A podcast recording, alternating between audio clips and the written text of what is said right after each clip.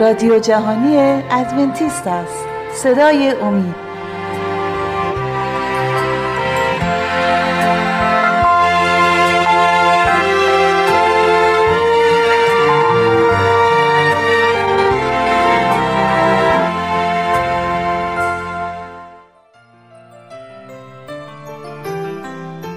با درود به شما عزیزان شنونده خوشحالیم که می‌تونیم با یک برنامه دیگه از سری برنامه های مکاشفه امید در خدمتتون باشیم. در برنامه گذشته کاوشی داشتیم پیرامون موضوع نشان وحش بر اساس کتاب مکاشفه و بررسی داشتیم راجع به مشخصات آن نشان. امروز این موضوع بسیار مهم رو بیشتر پیگیری می‌کنیم. اما قبل از اینکه به بحث امروز بپردازیم از شما دعوت می‌کنم اگر پرسش یا نظراتی در مورد مطالب ارائه شده دارید می‌تونید با شماره 357 99 786 707 از طریق تلگرام با ما ارتباط برقرار کنید. همونطور که نبوت کلام خدا به دقت و روشنی پیشگویی کرده بود دستگاه پاپ زخم مهلکی رو دریافت کرد هنگامی که پاپ در سال 1798 در تبعید درگذشت.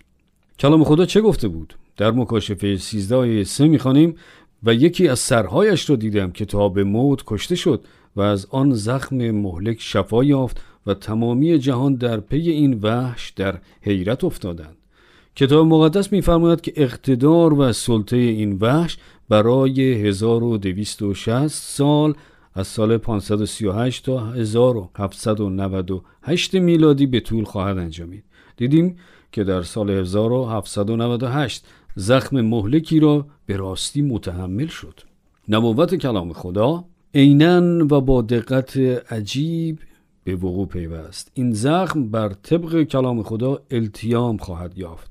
تاریخ و نیز رویدادهای زمان حال قطعا از اینکه کلیسای پاپ یکی از برجسته ترین و والا مقام ترین سازمان های دنیا پدید آمده جایی برای شک نمی‌گذارد. مشخص پنجم سلطه به مدت 1260 سال است. کلام خدا در مکاشفه 13 آیه 18 ادامه می دهد در اینجا حکمت است. پس هر که فهم دارد عدد وحش را بشمارد زیرا که عدد انسان است و عددش 666 است. در کتاب مقدس اعداد از اهمیت زیادی برخوردارند. عدد هفت همیشه به معنای کمال می باشد و عدد شش برعکس به معنای تقیان و تمرد است. یک، یکی از عناوین رسمی پاپ به زبان لاتین ویکاریوس فیلی دی یا جانشین پسر خدا می باشد جایز است که این عنوان رو با جزئیات بیشتری توضیح بدیم. ویکاریوس به معنای جانشین فیلی به معنای پسر و دی یعنی خداست.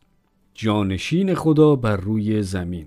کلام خدا می‌گوید در اینجا حکمت است پس هر که فهم دارد عدد وحش را بشمارد زیرا که عدد انسان است و عددش 666 است. این قدرتی که از میان امپراتوری روم برخواست اقتدار خود را از رومیان گرفت. دیدیم که دستگاه پاپ اقتدار خود را از روم دریافت کرد. دوم این قدرت سازمانی است جهانی. کلیسای روم بیشک جهانی است. سوم رهبر آن ادعای به خدایی و ادعا به اقتدار آمرزش گناهان دارد. کشیشان و اسقفان کلیسای کاتولیک تا به امروز عینا به این کار اشتغال دارند. چهارم جفای ایمانداران جزو سوابق تاریخی و انکار ناپذیر کلیسای کاتولیک می باشد. پنجم قدرتی خواهد بود که برای 1260 سال حکومت خواهد کرد و سپس متحمل زخم مهلکی خواهد بود. ولیکن این زخم مهلک التیام خواهد یافت. این نبوت هم با سراحت و دقت انکار ناپذیر تحقق یافت. ششم والاترین عنوان آن معادل با عدد 666 خواهد بود. سپس در مکاشفه فصل 13 آیات 16 و 17 می‌خوانیم و همه را از کبیر و صغیر و دولتمند و فقیر و غلام و آزاد بر این وامی دارد که بر دست راست یا بر پیشانی خود نشانی گذارند. و اینکه هیچ کس خرید و فروش نتوان کرد جز کسی که نشان یعنی اسم یا عدد اسم وحش را داشته باشد. اینجا پرسشی ایجاد می‌کنه اینکه این نشان وحش چیست. چگونه می‌توان آن را توضیح داد؟ هر معنی و تعبیری داشته باشد یک چیز قطعی است و آن برخلاف نشان خداست. نشان این سازمان نشان مالکیت و اقتدار آن است. برای درک صحیح این نشان وحش نخست باید درک درستی از نشان یا مهر خدا داشت. موضوع مورد بحث ما از اهمیت بسیار زیادی برخوردار است. این موضوع مستقیما به جدال نهایی بین قوای نیک و شریر بر روی کره زمین مرتبط خواهد بود و این جدال عالمگیر است. مکاشفه هفت آیات دو و سه میفرماید و فرشته دیگری دیدم که از مطلع آفتاب بالا می آید و مهر خدای زنده را دارد. از یک طرف نشان وحش است و از طرف دیگر مهر خدا. و به آن چهار فرشته که به دیشان داده شد که زمین و دریا را ضرر رسانند به آواز بلند ندا کرده می‌گوید هیچ ضرری به زمین و دریا و درختان مرسانید تا بندگان خدای خود را بر پیشانی ایشان مهر زنیم توجه کنید که نشان وش به روی پیشانی و دست قرار می گیرد ولی امت خدا نشان او را فقط بر پیشانی خود می گیرند چه تفاوتی است؟ نشانی وش بر پیشانی به معنای این است که مردم تحت اقفال و فریب این وحش شدهاند. آنها دروغ را به جای حقیقت پذیرفتند نشان وحش بر دست به معنای آن است که مردم تن به عمل کردی دادند که شاید هم با آن مخالف بودند ولی به حالت اجباری و تحت فشار با آن موافقت کردند و ناگزیر وادار به آن شدند از آنجا که می‌دانیم خداوند به هیچ عنوان به زور و جبر متوسل نمی شود برعکس هر که مایل است هر که بخواهد. قوم خدا مهر یا نشان او را در افکار و اذهان خود میپذیرند.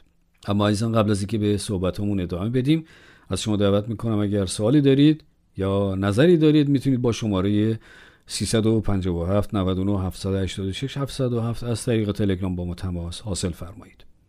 عرض می‌کردم که آنها نشان خدا را آزادانه دریافت می‌کنند نشان یا علامت در کلام خدا به معنای چیست؟ در رومیان چهار آیه یازده می‌خوانیم و علامت ختنه را یافت تا مهر باشد بر آن عدالت در کلام خدا نشان یا مهر و یا علامت به یک معناست نشان یا مهر خدا در کجا یافت می شود؟ در ده فرمان خدا در اشعیاء هشت آیه 16 این چنین می‌خوانیم شهادت را به هم بپیچ و شریعت را در میان شاگردانم مهرموم کن پس مهر یا نشان علامت خدا چیست؟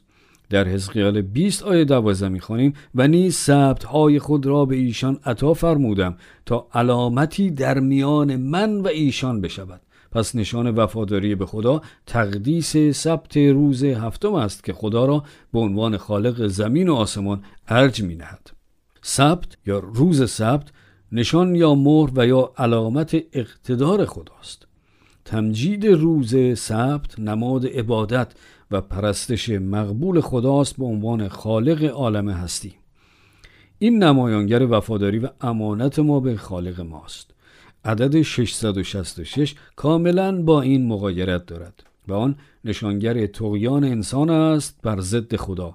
از طریق تعویز احکام تعویز نشان مهر و علامت اقتدار او.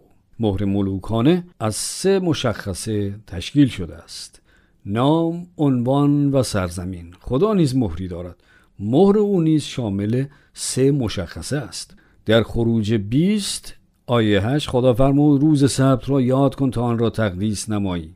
خدا فرمود زیرا که در شش روز خداوند آسمان و زمین و دریا و آنچه را که در آنهاست بساخت و در روز هفتم آرام فرمود. از این سبب خداوند روز هفتم را مبارک خوانده آن را تقدیس نمود. در قلب ده فرمان حکم تقدیس روز سبت مابقی فرامین را سندیت میبخشد.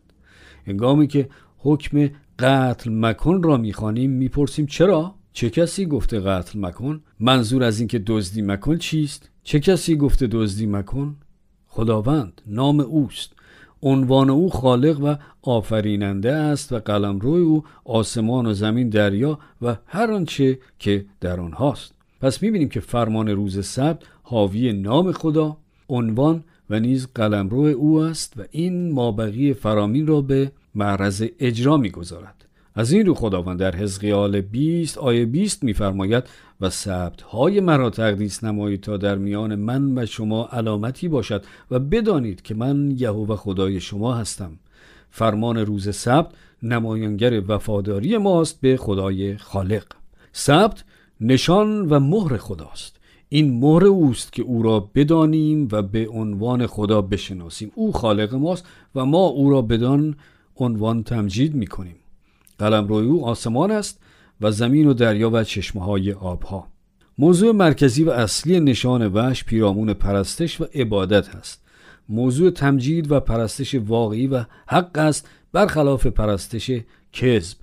قوم خدا با نگاه داشتن تمامی فرامین و احکام الهی پرستش واقعی و مطلوب را تقدیم خدا می کنند.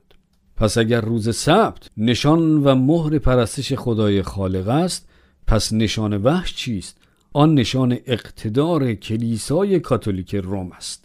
این را فقط باید از دهان خود کلیسا شنید. توجه کنید به نشریه کاتولیک ریکورد به تاریخ اول سپتامبر 1923 میلادی. پرستش روز یکشنبه روز خورشید نشان اقتدار کلیساست کلیسا بالاتر و برتر از کتاب مقدس است و این انتقال روز سبت به یک شنبه اثبات آن است. دوستان عزیز سندیت تمامی این مدارک و براهین ارائه شده را شما خودتان می توانید مورد بررسی قرار دهید. نشان و مهر خدا روز سبت است.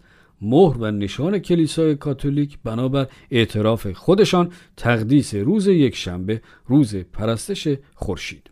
توجه کنید به این نقل از خبرنامه خانه کشیش بخش کلیسای سن کاترین. چاپ شده در 21 ماه می 1995 میلادی. شاید بتوان گفت که جسورترین و انقلابی ترین کنش کلیسا در قرن اول انتقال و تعویض روز سبت بود به روز اول هفته روز پرستش خورشید. البته قطعا بدون هیچ گونه سندیت از کتاب مقدس.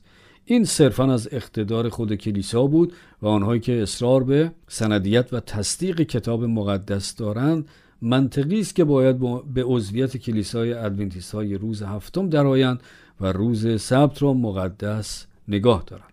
مسیحیانی که به اقتدار کتاب مقدس اعتقاد و ایمان دارند باید روز سبت خدا را بر طبق تعالیم کلام خدا تقدیس نمایند. دوست عزیز اینجا سوالی پیش میاد. مسیحیانی که خدا را دوست دارند ولی در روز اول هفته یک شنبه به عبادت می‌روند آیا آنها نشان وحش را بر خود دارند؟ خیر.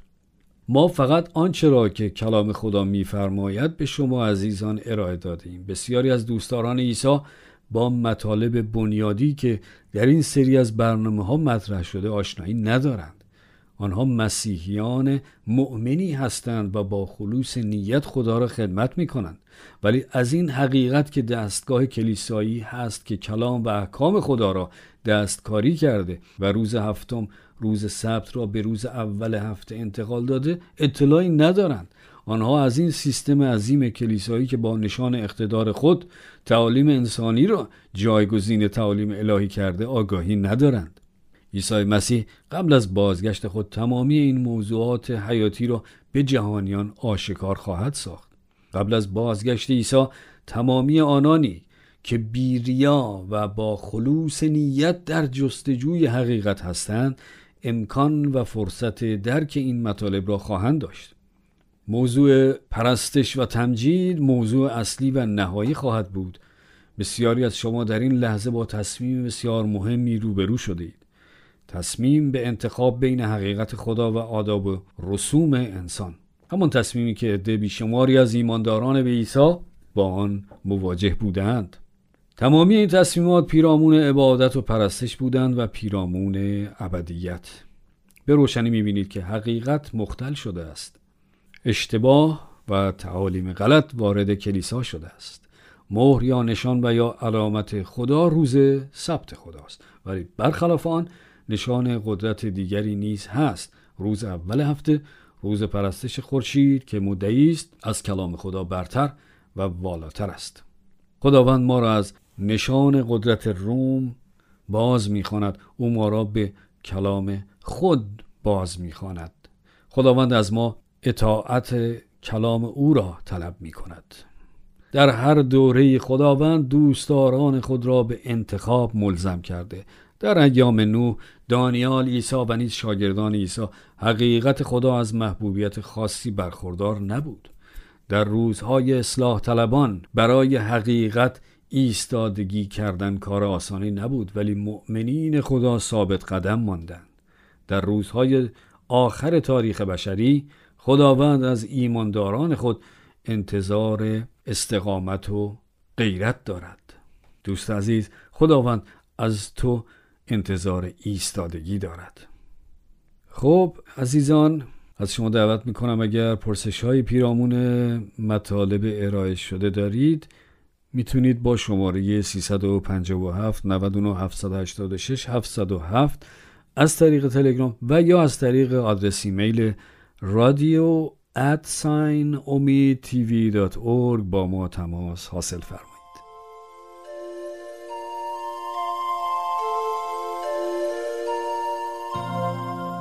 خب عزیزان در این بخش از برنامه همکارم خانم عزیمه مطلبی رو آماده کردند که تقدیم حضورتون خواهد شد. لطفا توجه فرمایید. نیش زنبورها در یک نگاه. انواع زنبورها و زنبورهای سمی اثرات سم آن های موضعی و اثرات آن در کل سیستم. شوک آنافیلاکتیک زنبور قرمز قولپیکر ژاپنی شرح و واکنش به نیش آن حساسیت زدایی. آموزش واکنش مناسب به نیش حشرات برای خودمان و کودکانمان. چشماندازهای جهان جدید وعده داده شده توسط خداوند. قبل از ادامه این مبحث از شما دعوت می کنم در صورت داشتن هر گونه سوال، نظر و یا پیشنهادات در مورد این موضوع با شماره تماس 20 357 99 786 707 از طریق تلگرام آنها را با ما به اشتراک بگذارید. گذراندن وقت در فضای باز بسیار لذت بخش و سالم است اما با برخی خطرات نیز همراه است. نیش زنبورها یک نمونه است. اثرات آنها از یک ناراحتی جزئی تا شرایط تهدید کننده زندگی متفاوت است. یک مادر بزرگ نگران این سوال را مطرح کرد و گفت نوه من توسط یک زنبور یا یک زنبور اصل که من مطمئن نیستم کدام نوع زنبور است گزیده شده بود و بدن او واکنش تندی نشان داد. دستش متورم شد و قرمزی زیادی داشت. فکر می کنید او در معرض خطر آنافیلاکسی قرار دارد؟ گزش یا نیش حشرات می توانند واکنش های متغیر و شدیدی ایجاد کنند. گروه حشرات مرسوم به هایمنوپترا یا حشرات بالغشاییان مربوط به موارد جدیتر هستند. سه خانواده هایمنوپترا که معمولا باعث واکنش های آلرژیک می شوند اینها هستند. اینها گونه های آپیدی یا زنبورهای اصلی و بامبل، وسپیدی یا زنبورهای اصل، هورنت ها و زنبورهای زرد رنگ، فرمیسیدی یا مورچه های آتش نشان هستند. فقط هایمنوپترا از نوع ماده میگزد و معمولا فقط در صورت تهدید به عنوان مکانیسم دفاعی از نیشش استفاده می کند. سم حاوی چندین آمین و کینین و مواد شیمیایی است که واسطه ای هستند و به ما کمک می کنند تا درد، تورم و خارش را در محل گزش احساس کنیم. زنبورهای اصل نیش خود را در قربانی رها می کنند اگرچه می توان با تراشیدن و ناخن انگشت آن را از بین برد اما به از بین رفتن واکنش ها کمکی نمی کند.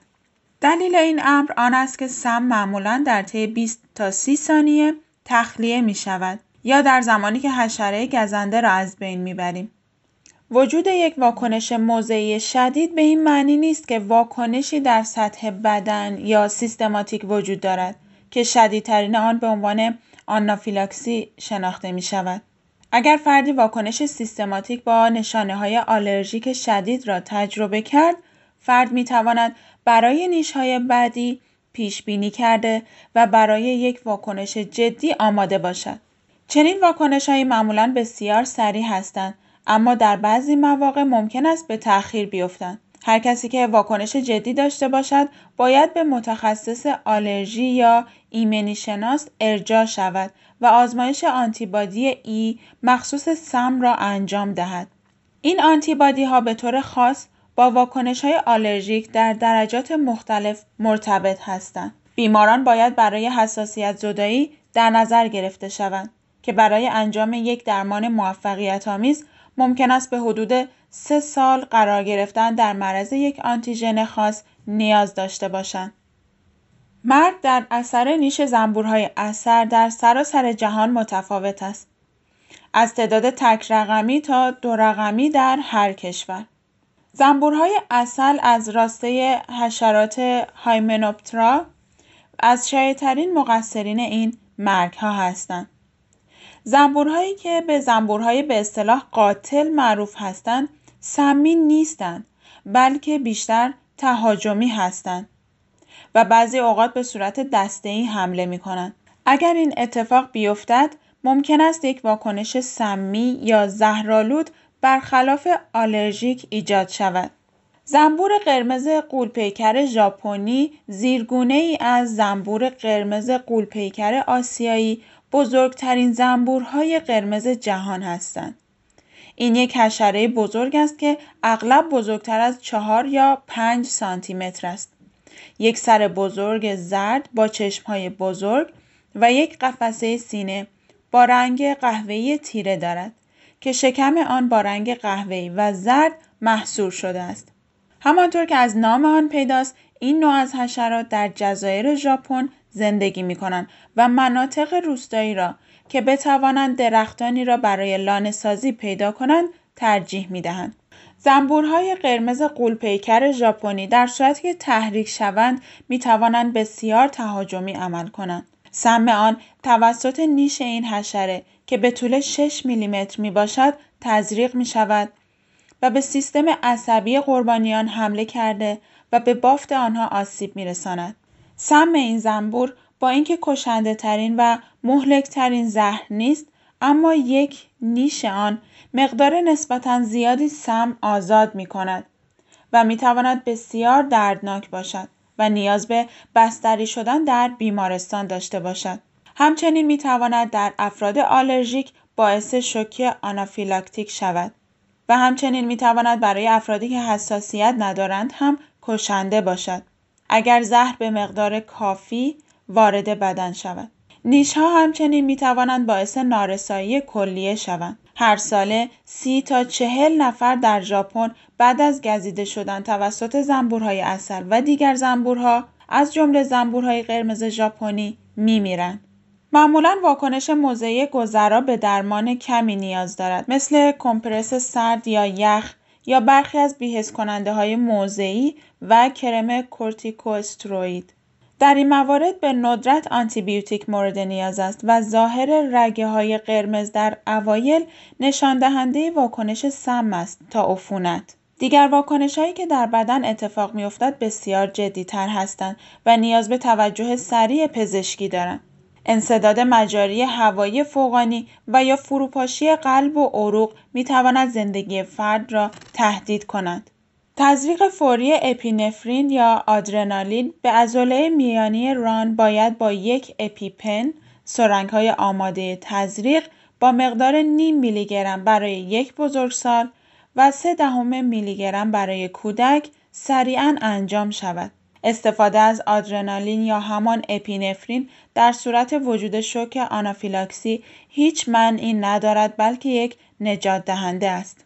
قبل از اینکه به ادامه این گفتگو بپردازیم یادآوری می کنم در صورت داشتن هر گونه سوال و یا نظراتی در مورد گفتگوهای ما می توانید با شماره تماس دو صرف 357 99 786 707 آنها را با ما به اشتراک بگذارید. در صورت از بین نرفتن علائم تکرار دوز در فواصل 5 تا 15 دقیقه تشخیص داده می شود.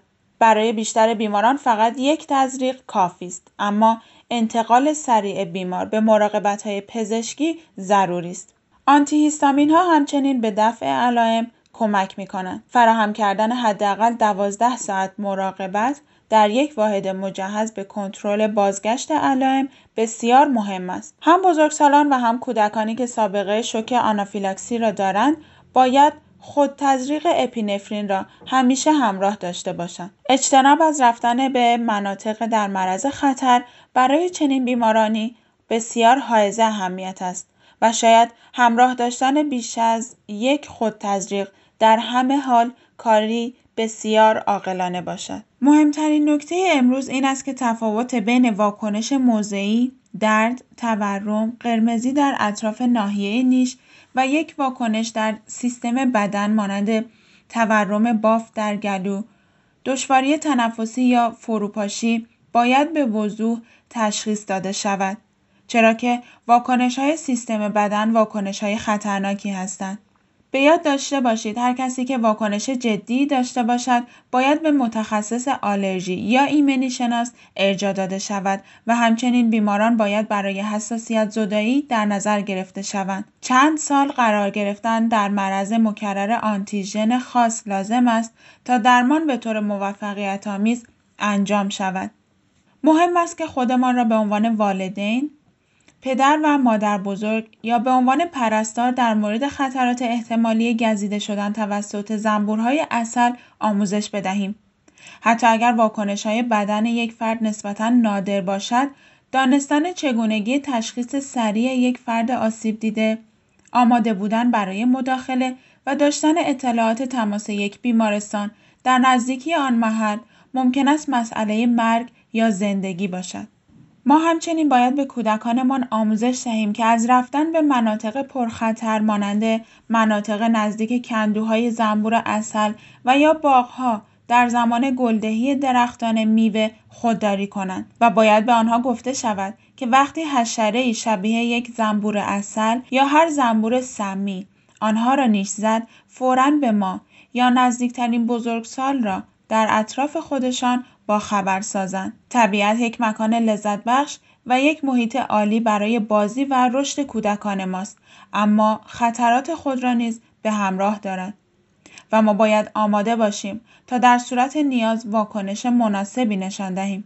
ما همچنین منتظر زمانی هستیم که خداوند طبیعت را به شرایط نخستین خود برگرداند و در آن زمان انسانها و حیوانات در هماهنگی کامل و صلح با یکدیگر همزیستی کنند اشعیای نبی این مطلب را به زیبایی بیان می کنند و در تمامی کوه مقدس من ضرر و فسادی نخواهند کرد زیرا که جهان از معرفت خداوند پر خواهد بود مثل آبهایی که دریا را می پوشاند. اشعیا فصل 11 آیه 9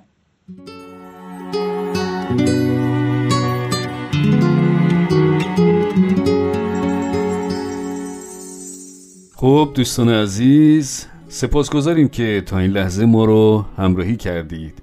امیدواریم که برنامه امروز هم مورد توجه و استفاده شما قرار گرفته باشه. تا دیداری دیگر و برنامه دیگر خدا نگهدار.